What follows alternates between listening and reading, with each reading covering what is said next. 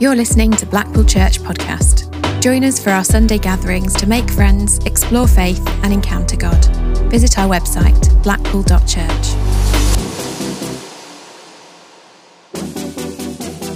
This is the Talk Archive.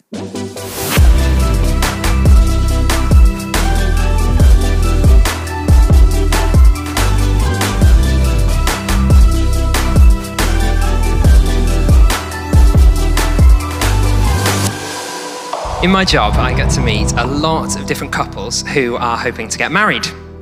And I think I'm probably biased, but I think there's no better place in Blackpool to get married than on St John's Square and in our wonderful church building. As you leave and the, the wind is blowing, so the confetti really works outside of our building, biodegradable, of course, and there are tourists going by cheering and clapping and all sorts of things. And so it's no surprise that inevitably quite a lot of couples get in touch to say, Could we be married in your building with your church?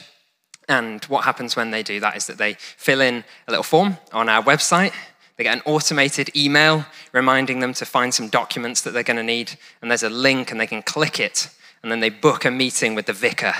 What could be worse than that? And uh, they come along.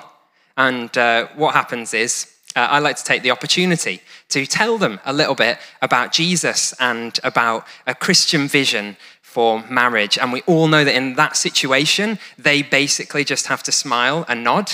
And so they're just, they're sitting ducks, basically. There's nothing, there's nothing they can do.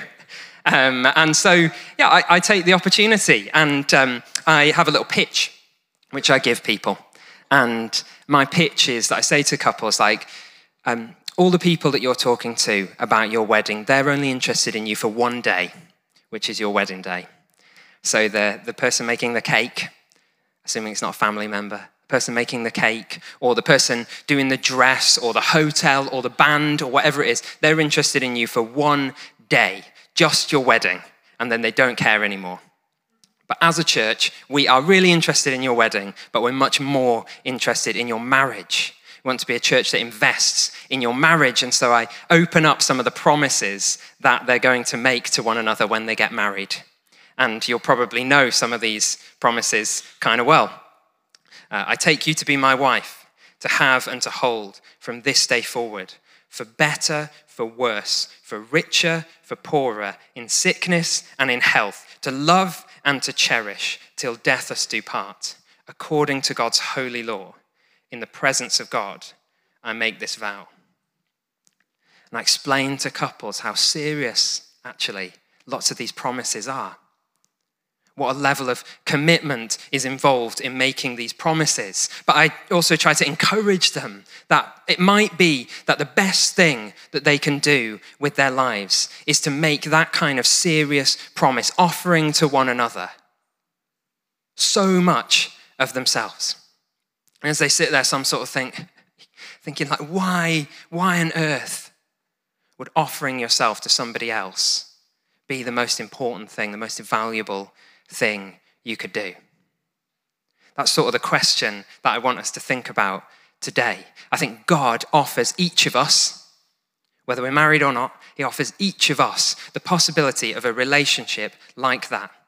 A covenant relationship is what the Bible calls it a relationship of, of promises where we can offer to God the whole of ourselves. And we might be thinking, why on earth would offering God the whole of ourselves be the best thing that we could possibly do? So let's jump in. Uh, the reading is from Exodus 19, it's verse 1 to 12. And I'll read it for us. On the first day of the third month, after the Israelites left Egypt, on that very day they came to the desert of Sinai.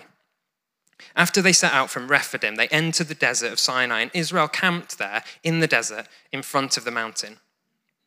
Then Moses went up to God, and the Lord called to him from the mountain and said, This is what you are to say to the descendants of Jacob, and what you're to tell the people of Israel. You yourselves have seen what I did to Egypt, and how I carried you on eagle's wings and brought you to myself. Now, if you obey me fully and keep my covenant, then out of all the nations you will be my treasured possession. Although the whole earth is mine, you will be for me a kingdom of priests and a holy nation.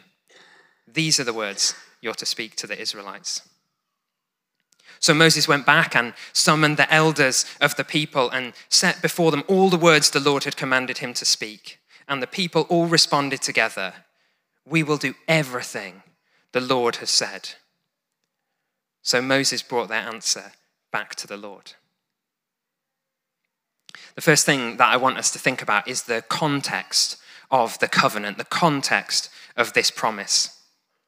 Over the last few weeks, we've been looking at an encounter in Exodus at the burning bush. Hopefully, that's familiar to you if you've been here. Thinking about this moment where God encounters, uh, Moses encounters God and hears an instruction to go to Pharaoh. And we've skipped on about 16 chapters or something like that, and probably a year or so, I'm guessing, at this time. And quite a lot has happened in between those two events. So Moses has gone to Pharaoh and he's insisted that Pharaoh lets the people go. Pharaoh's refused, and so plagues have come upon Pharaoh and the Egyptians. And eventually it's got too much for Pharaoh, and so he said, Right, just get out, just go. And the people have fled. And um, then, as they've left, the Egyptians have changed their minds and sort of chased again after these people. And they've found themselves in this horrendous situation where in front of them is a sea stretching out for miles, and behind them is the Egyptian army, and they're completely trapped and surrounded. And independence and just desperation, they cry out to God, and He miraculously rescues them. He parts the water, they pass through, and their enemies are swept away. And they find themselves in the desert, having been, having been rescued, but asking, like, what's next? For us. Lord, what do you have for us? And in our passage, Moses, the leader of God's people, has gone up this mountain to try and talk to God and to understand what's next. But before God gives him a promise and tells him, he reminds him of the context, like he reminds him of what's sort of gone before. If you were really, really paying attention a few weeks ago, which I'm sure you all were, then you'll remember that as Moses meets God at the burning bush, God says, There'll be a sign for you. And the sign is that once you come out of Egypt, you'll be back here worshiping me on this mountain. Here we are. We're back here. That's where we are in the story. And so God starts his promise like this He says, You yourselves have seen what I did to Egypt and how I carried you on eagle's wings and brought you to myself. There's a really crucial point here, which is that long before Israel are faithful or unfaithful, long before they live in obedience or failure, God has already saved them.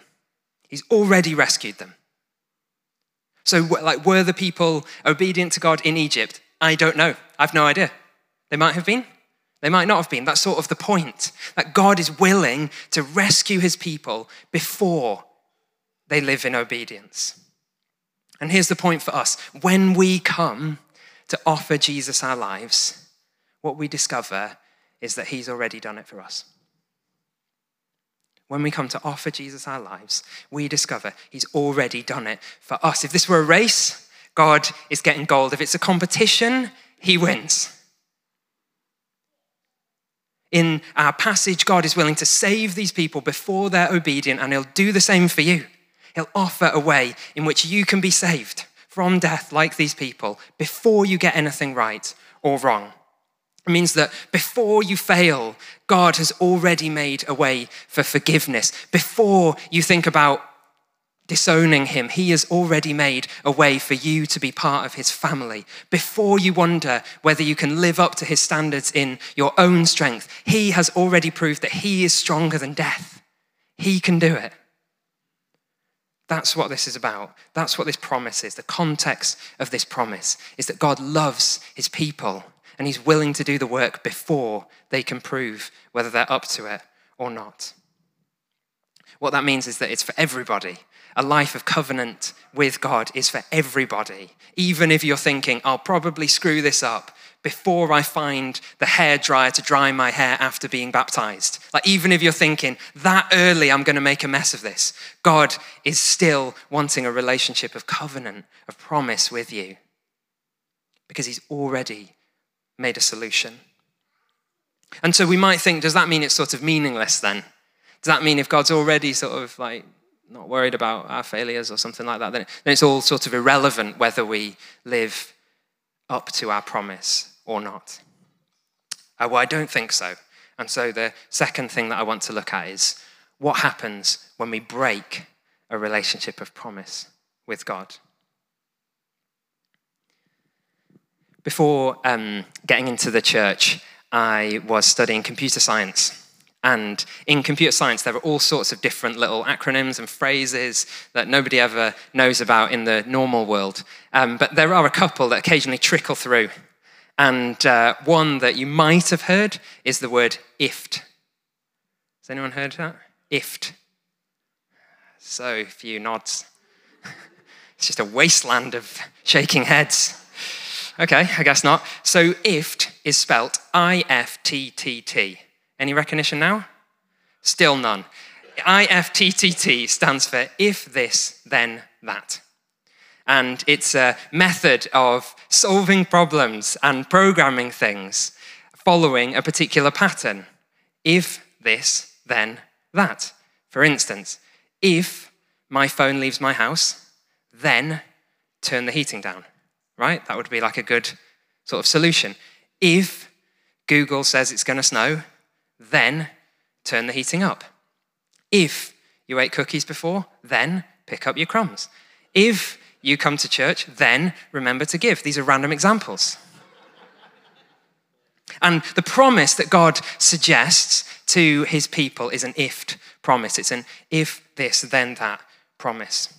He says, If you obey me and fully keep my covenant, then out of all the nations you will be my treasured possession. Uh, but that begs that there must be a sort of flip side to that, right? What if you don't?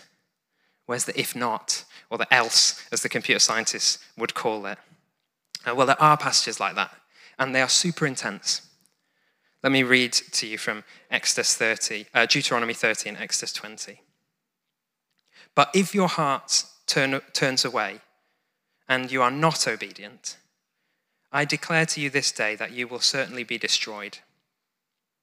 You will not live long in the land you are crossing the Jordan to enter and possess. I have set before you life and death, blessings and curses. Now choose life.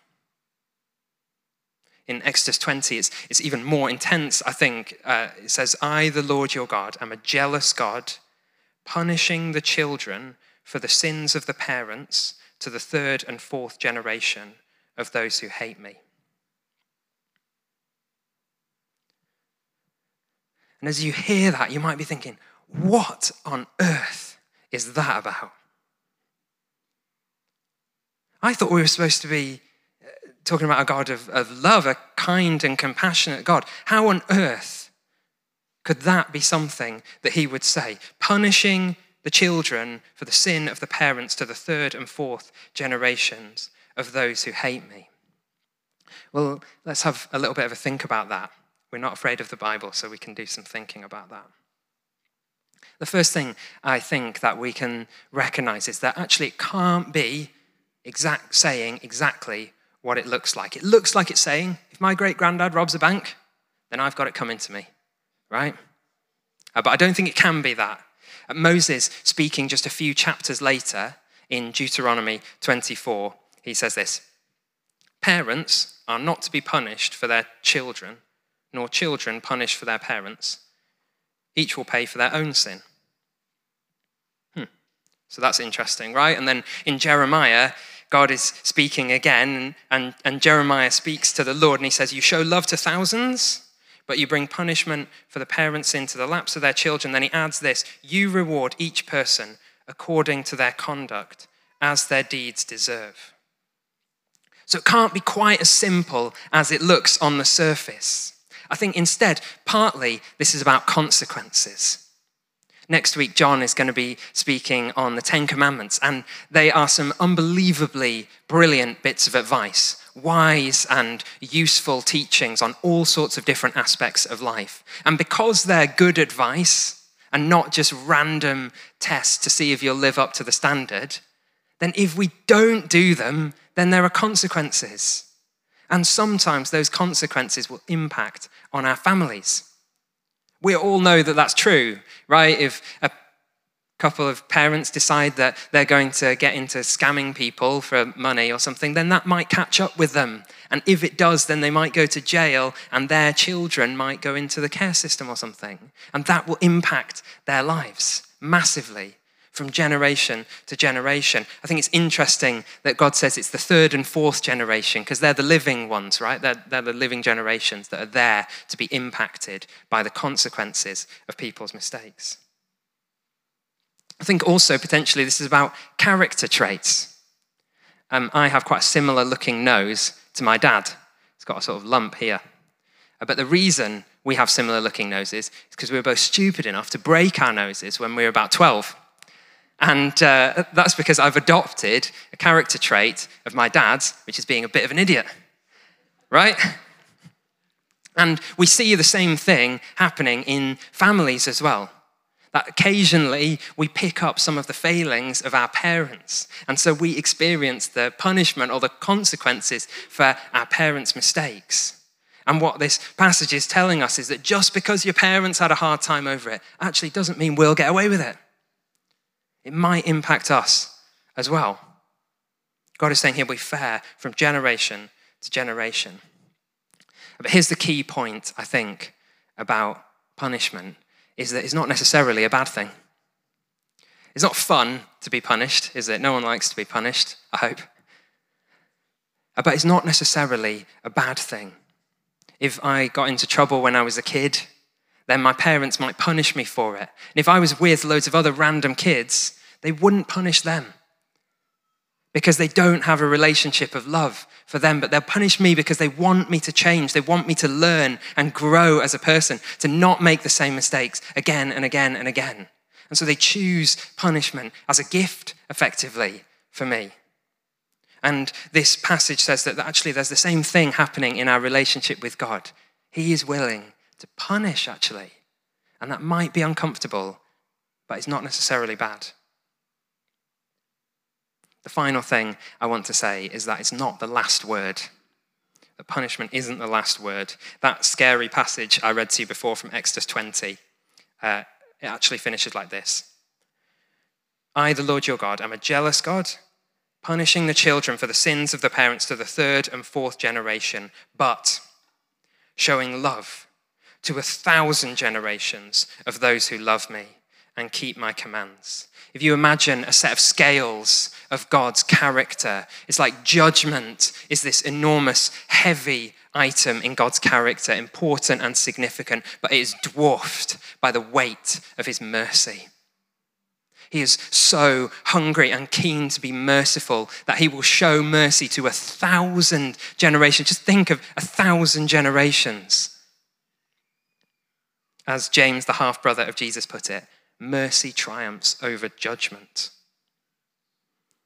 And so, the last little thing that I want us to look at then is what happens if we do keep our promise? What happens if we do choose to live lives that are obedient to the things that God asks us to do? We did it. You can relax. I'm not going to talk about punishing children anymore. It's okay. In the passage, God says that there are three things which are on offer for his people when they choose to live in a relationship with him. He says, Now, if you obey me and fully keep my covenant, then out of the, all the nations you will be my treasure possession. That's the first thing. Although the whole earth is mine, you will be a kingdom of priests and a holy nation. The phrase treasure possession is a legal phrase. It means like some stuff that a king would keep locked away to show how important and rich they are. The closest thing we have to it is the crown jewels, right? And so God is saying that if you choose to live in a relationship of obedience and promise with Him, you become to Him like the crown jewels, something precious and significant, something with value and importance, not a random, like, coincidence of atoms, but something incredibly precious and valuable. He also says that you'll be a kingdom of priests. That doesn't mean like a land of vicars. That would be terrible. A kingdom of priests is much better than that. A, a priest is just somebody who helps other people encounter God. And he says, You can be like that if you live in, in, obedience. You can be somebody who other people encounter God through. So when they're sort of lost thinking, surely there's more to life than this, you can be somebody who they encounter God through in your workplace or your school or your family or your community or whatever it is. That's what you're called to be. The last thing is a holy nation. We've talked a lot about holiness. It basically means different but good. No more sort of keeping our heads down, settling in, hoping that nobody notices us. No, there's more that the church is called to a holy nation, a distinctive and different thing. So people can look at your lives and think, oh my goodness, I wasn't expecting that, and I want some of it. Jesus, uh, Jesus' friends, Peter, decided to take this passage to talk about the church. And so hear these words sort of spoken over you as we wrap up. But you are a chosen people, a royal priesthood a holy nation, God's special possession, that you may declare the praises of him who called you out of darkness and into his wonderful light. Once you were not a people, but now you are the people of God. Once you'd not received mercy, but now you've received mercy. At the start, I sort of asked us like the question of why on earth would we want to give our lives away? To somebody else? Why would we want to give our lives to God? I think there's three reasons. The first is the context. It's that he loves you and he's made a way for you to be rescued long before you kept up your end of the bargain. The second thing is that it gives us discipline, actually, when we need it, and structure, and if necessary, then punishment as a gift to help us grow and flourish. The third thing is that God has called you to make a difference in the place that you have been planted so that other people can come to know Jesus through you. And so, as we finish, let me ask you have you accepted the freedom that comes from Jesus and the new life on offer in Him? What areas of your life need correction, even punishment? Where have you been called to help other people encounter Jesus? Amen.